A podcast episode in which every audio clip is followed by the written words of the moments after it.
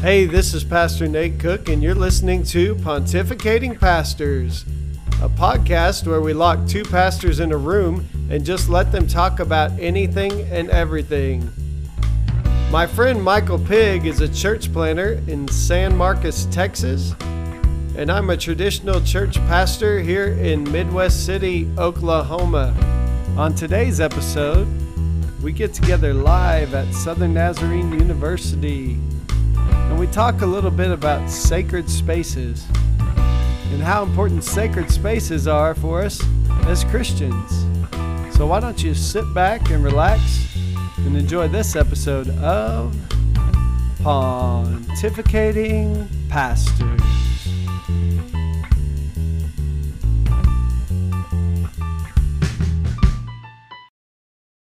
Hey, Michael, how's it going this week? It's going well, Nate. How are you?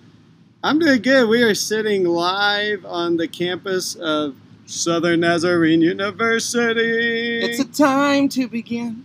Amen. Oh. Yes, live on a quiet campus. It's Labor Day. Why are you here, Michael? I'm here because my baby girl came to visit, and um, her grandfather didn't think that she should drive I 35 um, on Labor Day weekend. And so he said, if you'll drive her up, I'll buy you a flight back. So, That's very sweet. yeah. He, he- well, he, sweet. he flew a lot and he traveled a lot when he was working, and I think he still has a lot of airline miles. Gotcha. Yeah. So, Well, I am here because you texted me and said you were going to be here, and so I thought it'd be fun. Well, you, it was your idea. well, I need a ride to the airport. So, oh, that was yeah. part of it, Yeah. and then also to record a live pontificating pastor. Yes. We are sitting in the in front of the library, and if you've never been to Southern Nazarene, they just redid their library. There's a coffee shop which is closed today, but they serve uh, Starbucks drinks, and I meet with my interns here every week. But we're outside, and we're looking at what used to be the prayer chapel at SNU, Yes. and now is a piece of ground with a fence around it that says "Pardon Our Progress." Apparently, there's a prayer garden going there, but the prayer chapel flooded. I don't know if you know this, but that's why it was torn down. Yeah. Yeah. I would love to say that I spent a lot of time praying in that prayer chapel when I was at SNU, but I will be as honest as possible and say I never really went in there. And uh, Well, what, you, you, what I thought it was for was people making out. When I was Oh. at Southern Nazarene, there were lots of stories of people making out in the prayer oh, chapel because No. it's one room that was always open. Well, I know you you went in there after graduation. After graduation, yes, I did. yeah, because I'm pretty sure that when they tore it down, they had to take a tote, like a plastic Rubbermaid tote, out of one of the closets there in the back, right behind the, the platform, I would Full- almost guess that. full full of stuff from an interactive prayer thing that we did here for At the Yes conference it, back yeah, in the day, something, Yeah. and then we uh, we abandoned it and forgot Yeah. all about it. we left our stuff just sitting around. that's the way we do. That's that's youth pastor 101. Just leave your stuff places and let other people clean it up. Yes, we're. I, and now I'm reaping the benefits of that as I have youth pastors. Not that Brent Green or, or Nathan will, will do that, but maybe. So, yes, the prayer chapel has been torn down, and uh, I know for some people that was a really sad moment. It was sad for me, too. Um, I have been in there since I graduated. Um, for other reasons, other I didn't ever go in there and make out. Let me let me make that clear. I just felt like there was something wrong with That- that, but yeah, but yeah. that was kind of the rumored thing when I I, was. at I would go in there or in the bricks outside because it had really kind of uh, weird shaped bricks sticking out of the side of it, and uh, and it would leave gaps and whatnot. And so I would hide, um, I would hide little rolled up pieces of paper with clues to scavenger hunts on it for when I would send kids to SNU. I'd say, hey, I left you a scavenger hunt. The first clue is, and I'd tell them where it was, and that would lead to other clues. Wow. Yeah. Yeah. So, So apparently, though, on Facebook, it, it's been a really big deal that the prayer chapel is being torn down. Like, I, Yeah. you know, I have friends, I guess, that were much more spiritual than me that talked about like complete life changes Oh, that yeah. happen there. Yeah, yeah, and yeah. so yeah, and it Shane, is. you know, Shane Rackley will sell you a cup. A, I've a heard coffee this. cup. Yeah. You maybe you could drink from it at your intern meetings. There it's you a, go. It's a coffee cup made from the clay Of the uh, prayer left, chapel. What's left of the prayer Yeah. chapel. So I actually thought about buying one of those, but then I felt like a hypocrite because I never really visited there much when I was there, and so anyway, it's uh it's definitely a, a change, but there will be a prayer garden there. There is a prayer room at SNU, so before you write your local board of trustees member or anything like that, um, don't don't be too upset. We aren't abandoning prayer at SNU. If you've heard the rumor, and, and right in front of us is the fountain, and uh, the Centennial the Plaza. Centennial Pla- and you have an interesting story about the plaza. And as Sure. we're telling this, Nathan Hey, Cook has walked up. How Pull are a you? chair and join us, Bub. Would- yeah. We're just podcasting, no big deal. So if you need to go, that's Yeah, fine too. I got a disc stuck on the roof, so security's about to meet me to help me out. Oh, cool. Oh, okay. So- cool. yeah, there may be disc golf in our future here, right yeah, after we might this. So, play a quick game before we go to the airport. yeah, tell us about the Centennial Plaza. When you know, um, the Centennial Plaza is uh, it's like three little fountains, three stacked stones. One's small, one's medium, and one's big, and uh, they're they're just stacked up, cut stones like a, I don't know, limestone. Uh, look like they uh, were cut into you know butter sticks. Yeah. And then, um, yeah, and, they were s- people used to like to swim in that, but I hear there's a huge fa- oh yeah, fine now, There's like a five hundred dollar yeah. fine. It's had soap suds all in it. It's Yeah. had all kinds of things. Now there are cameras, students. Yeah, there are, there are cameras pointed at it, and you can't. You're not supposed to get in it. Um, but when they built it, Shelley and I were the were in the first class in the centennial class to graduate from Southern Nazarene University, I and did not know that. and we stood. Usually, they did the ivy ring ceremony, which is a ceremony at the end of uh, at every graduation, I did that. and and they usually do it around the lamp of learning or the eternal flame here in, in, That's where it was. in yeah, on campus the lamp and of now they- learning. they start that they start your freshman year they start with a ceremony there and then they end with the ivy ring ceremony around the centennial plaza shelly and i were in the first class to ever graduate and while we were graduating we go out to eat lunch and um, hang out with the family afterwards and my father-in-law goes you know that those stones since they were the first foundations they were the foundation stones of the first building that would become southern nazarene university it existed in hamlin texas Texiness, Texiness, Texas Holiness College. Yeah, Texas Holiness College. Texiness College. G- G- Job D- Job. I don't think that was the actual name. It Yeah. was Texas Holiness College. Yeah. But um, and I don't know that they spoke in I tongues. talk for a living. don't- we are Pentecostal. no, we dropped Pentecostal. the Pentecostal. The Church of the Nazarene. Yeah, Um, my but bad. it was Texas Holiness College, and they uh, harvested those foundation stones from Hamlin and cut them up into what is now the Centennial Plaza that we graduated around. And my father-in-law said while we while he was here for that, he said, "You know, when I was a kid, we used to play cops and robbers around those stones." Around the stones. Yeah, so Wow. like he he he played as a child around what was the leftover foundation stones of Texas Holiness College. When I was a kid growing up, we played around Stonehenge. Did you? No. I grew up in Texas. yeah, you, grew- yeah. I was going to say you didn't. You, you were a So your father-in-law played cops and robbers around the stones that now are sitting in front of us Uh-huh. at the fountain at Southern Nazarene. Man, Yeah. do you feel the history I do. I feel the sacred, the sacred space and the sacred places of here. that- yeah. Texiness Holy Namative College? There you go. But you know what's even crazier is that while I was pastoring in Snyder, Texas, there was a mission a missionary came on deputation, and I took the missionary from the Snyder Church after they spoke.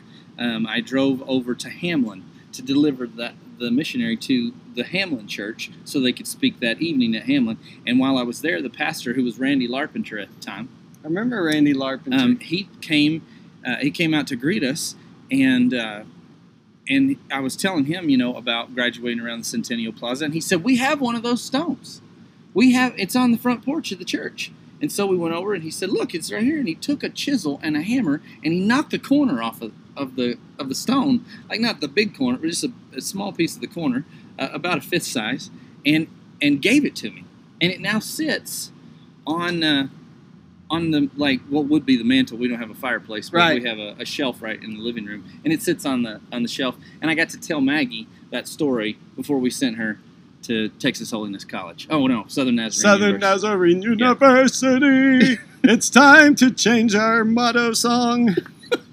Is, that, how it still- goes? is it no, it's the, time to begin. I've heard begin? it recently. I don't know really? with uh, our new president, Dr. Keith Newman, if that has changed yet or not. I haven't really heard that lately, but Mhm. but that that song started, I think, when my brother was like in the choir. So that would be like circa 1993, and it Oh, is really? it is time for a change, maybe on so? that Yeah. on that song. Yeah, It's time to it's begin the a time new to song. begin Yeah. a new song. Yeah. yeah. So anyway, if you're not in the Oklahoma City area, that is that's the commercial, and that's the little jingle, and it's been around for a little bit. Um, so all this history and all these spaces like Prayer Chapel and Cen- the Centennial Plaza with the stones, um, kind of got me thinking that maybe we should just talk about sacred space and, and what it means to carve out a space um, to worship God and, and how important is that space. So I think this is interesting because I meet in a sanctuary, a sanctuary that has been around for 50 years now, and you meet in a gymnasium. And so we have very different kinds of sacred spaces. Sure. But what's the importance of sacred importance of sacred space for pe- us as people of God? And maybe when is it important and when is it, uh, you know, in the Old Testament they got a tent that they just pack up and move around, and then it became the temple that became settled. And there were some good things about having the settled temple, but there was also some complacency that came with it eventually because Sure, they're like, they we get- have the yeah. temple, so you can't Yeah. touch us. Nanny, nanny, And once they boo-boo. got the temple and they and they owned the temple, they discovered that because the air conditioners kept breaking and they had to fix them, that uh, the temple actually owned them. right. Oh wait, that might that. Well, might that is that is part of sacred space. And then you look at like you know some of the European cathedrals, and you look at the amount of money and energy and time and effort that's been expended to create these places that when you walk in, you literally kind of feel like heaven and earth are colliding, and you're like in the presence of God without even you know doing anything. Like just walking in, you just feel like God is here. Um, but is it worth that much expense and energy and income? Like some people would argue, couldn't we just give that money to the poor? Sounds a lot like Judas. But hey, um, you know, what do you think about sacred space? And I, we both have like probably unique perspectives on that, and you're probably learning things as a church planter that I, I am- could learn yeah. from. I think we're learning a lot. I think we're learning, um, you know, because a lot of my folks are interested in could we find a place that was a little more permanent, you know? Right. so Um, you're kind of in that yeah. phase of the new church start. Uh-huh. And and so people are thinking that way, and we we are lacking what what you lack when you don't have a permanent space, when you don't have a building. Um, you know, I, I grew up, and all all the special events in my life, you know, when there was some anniversary of something, or a birthday party, or a, a you know, just a, a special a family reunion, or something like this. That oftentimes those things happened around the building that was the church. Matter of fact, I grew up in a church, and my dad would often remind us that when I was in high school, I helped build the auditorium. I wasn't even in attendance here, but, Right. But I, I helped build this auditorium, and now I attend here. You know, and he then, of course, as life went on, he built a lot more in that building, and so there was sacred stuff there. But now I haven't been to that church in in years. It's Right. been a long time. I don't even go to Levelland much Yeah. anymore. Um, don't have you know The family reason or- yeah, yeah. family living there so um, it it just it's a building now it's When- not as sacred but there are times times when i think about the altar like Uh-huh. i think about a, a place of prayer a place where i laid down my life where i laid down my worry where i laid down my fret my shame my fear um, when, when that happened it, it's at a very specific altar and it's that Right. the altar in my memory Yeah. is the one that sat in the first, at, you know, in front of that first pew between the stage and the pew uh, in uh, in Levelland, Texas. And um, one of them, I remember praying a prayer, and I went in by myself. I uh, I had they gave me the key, and That's a scary. Thing. Yeah, they gave me the key as a, as a 16 year old, and they said, Michael, we need somebody who's willing to go to the church on such and such days and open the door for this Boy Scout troop that meets in in our church gymnasium, and um, and they went through the back door. Well, I would have to go to the back door and unlock the back door, but there wasn't a light switch up by the door. I would have to climb down the stairwell in the dark. in the dark, and then Scary places, churches yeah, in the dark. and I used I to be a janitor. I know. yeah, it's a scary place. And I would have to walk across what was our children's church setup in the dark to get to the to the light switch on the far side of the room, and um, and you couldn't see, so I'd leave the door cracked. But inevitably, in West Texas, the wind would blow it shut, and so I'd be in this pitch blackness and uh, have to walk across to turn on the light. Well, I remember my mom. Something was wrong with her, uh, maybe her gallbladder or something like this. She was in a great deal of pain, and it had just happened, and she was going to the doctor, and he, she was kind of on bed rest, and she was just miserable, and she was hurting, and uh, I was worried about her. And I remember I went, and it was time to unlock the. It wasn't wasn't time to unlock the door. I wasn't supposed to be at the church, but I went and I unlocked the door, and I found my way through the dark space, and I went into the sanctuary. I went up the stairs into the, into the sanctuary, and I went to that altar, and I I prayed and I wept for my mom, and uh, and I remember very specifically the tears dropped on the altar, Yeah. and and Yeah. I just left them. I didn't feel it right. That was that was my offering to God uh, of grief and lament or whatever, and I just left them there, and I I left, and by Sunday they were just dried salty tears. Right, You know, yeah. there was a salt stain there, but um, but by Sunday my mom had been healed, and she was fine. She That's was good. And uh, and I just remember how sacred that moment was. And I remember when I was seven years old, I took my mom by the hand and I responded to a message in a Sunday morning service. I wasn't exactly sure. I couldn't put words to it because I was just seven. And she said, "What are we doing, Michael?" And I said, "You know." And and we went to the altar and I cried and she prayed over me and I prayed and, and I gave my heart to the Lord, you know, and said, "Hey, I want to live for Jesus. I, I've seen my mom and dad do this. I want to do this too." right. And so that was a sacred space. So you know, but now I'm an adult, and in my mind, it's a sacred space. But I mean, I, I have no reason to go to that building. Yeah. Well, you were talking about building the building, helping build the building. When I was a kid, our church was expanding and building a new sanctuary, and so we kind of had a budget crisis. So we had to like have people in the church pitch in. So I'm up there hammering on the stage, and and we had this foreman who was hilarious. And if you messed up, you had to write your name real big. So On I remember worshiping in this building and we hadn't carpeted it yet, so the plywood's all there on the stage. And I messed up right in front of the stage, so it's real big. It's Nate Cook, you know, just right there as people are worshiping the Lord. Um, there's this this uh, you know nail that was messed up and had to be redone, and so I had to circle it and and write my name. So it was hilarious.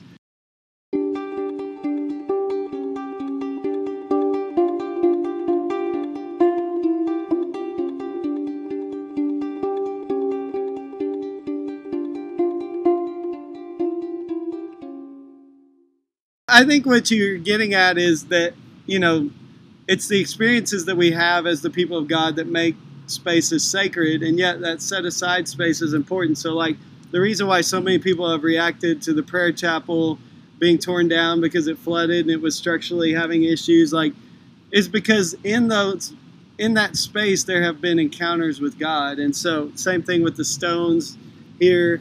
Um, I think my church has a unique perspective because we had a space and then it was burned and we were kicked out of it for about 18 months and then we went back into the space.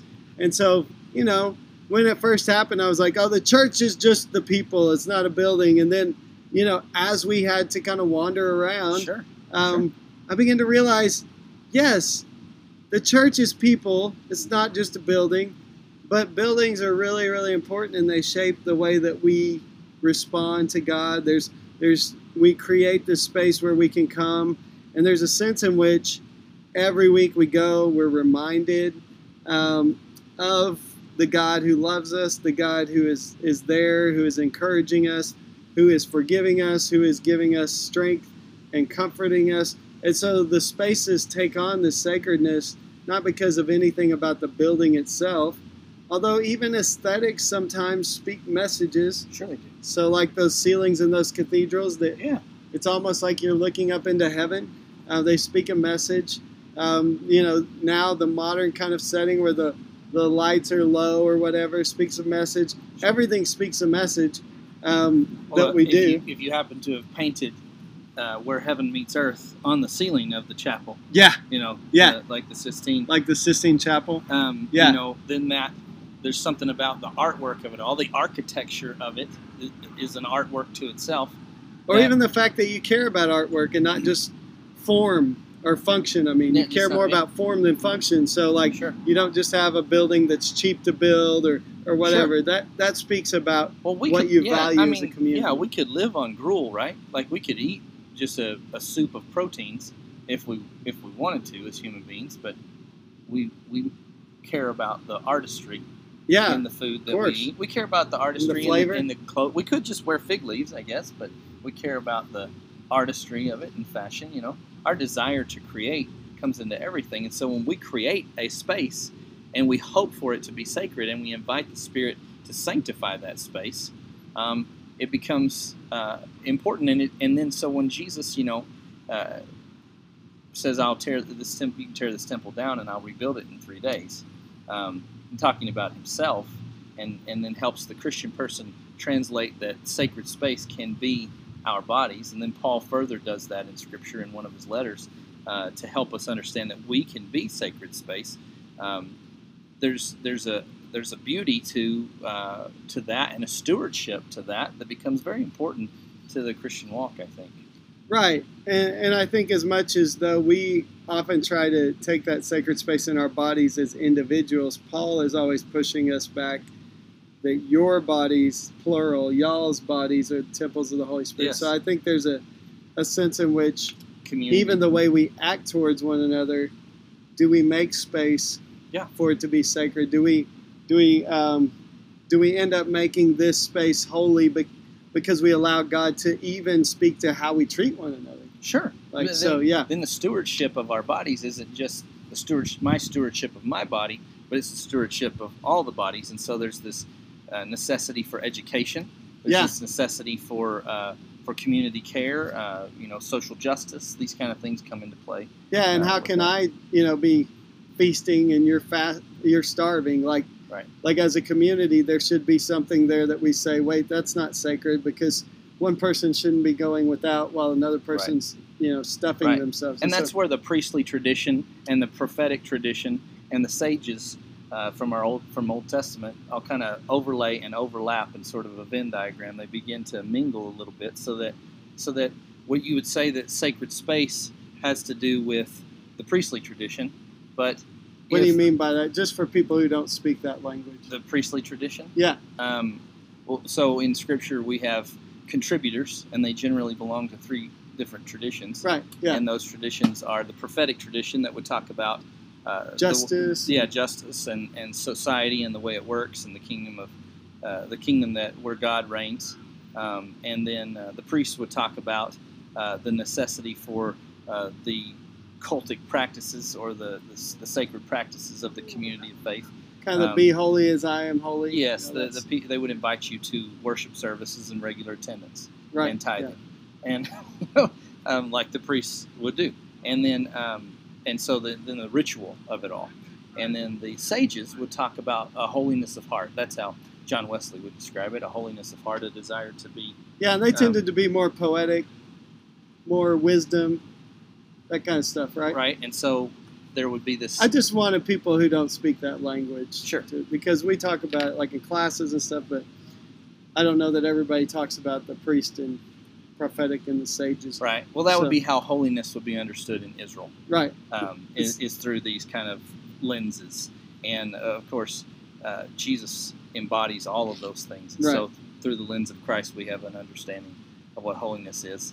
And so, you know, sacred, sacred space, sacred time, sacred people uh, are, are very important things to us. And so I think, you know, we're sitting here talking about these things on a campus that means a great deal to us. It's no small thing for us to sit on this porch Right. and Yeah. talk about these things. I, I can't tell you how many times I visited this campus and I sat at this table or that table right over there and talked with uh, young people who were working their way through their faith and taking ownership of their faith, sort of moved out of mom and dad's house, moved away from the home church, and they had they came here with preconceived notions of what what it meant to be a follower of Jesus, and they were discovering what it meant to own that for Right, themselves yeah. and own their faith. And so, you know, I'm this place is sacred in that it uh, it helps us encounter God for ourselves Yeah. and in a brand new way, but within the context of a community that's even greater than the student body of this place. Right. It existed before. So I mean, there's the the St. Ludwig Religion Building, you know, I, and there, it seemed like one of the dots for St. was always missing, so that it said Saint Ludwig. I don't know, but um, it That's was funny. You know, uh, it's a.